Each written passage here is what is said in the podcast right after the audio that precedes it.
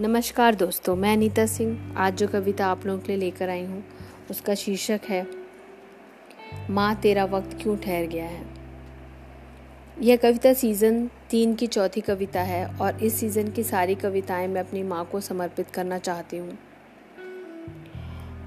ये कविता मैंने तब लिखी थी जब माँ ऑलजाइमर की बीमारी से लड़ रही थी और हम सब पूरी कोशिश में लगे थे कि माँ फिर से ठीक हो जाए।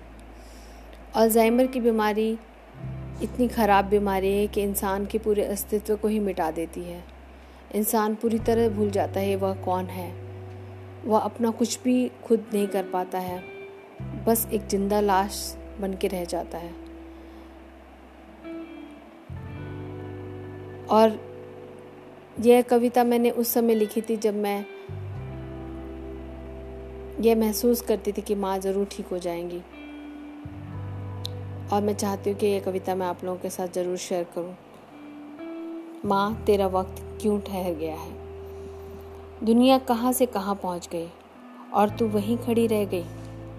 माँ, तेरे पास से सब गुजरते रहे और तू बेसुध सी वहीं खड़ी रह गई। तेरे आसपास अंधेरा गहराता रहा और तू उस अंधेरे में डूबती चली गई। रोशनी के इंतज़ार में तू वहीं खड़ी रह गई। हम आगे बढ़ते गए तुझे पुकारते रहे, पर तू बिना हिले हमें देखती, बस वहीं खड़ी रह गई। आज भी तेरे आगे बढ़ने का इंतज़ार कर रही हूँ। तुझे अपने बराबर पाने का ख्वाब देख रही हूँ, पर तू अपनी चुप्पी कब तोड़ेगी? अचानक वहाँ से कब चलेगी, जहाँ तू सालों से खड़ी रह गई, जहाँ तू सालों से खड़ी रह गई। Thank you all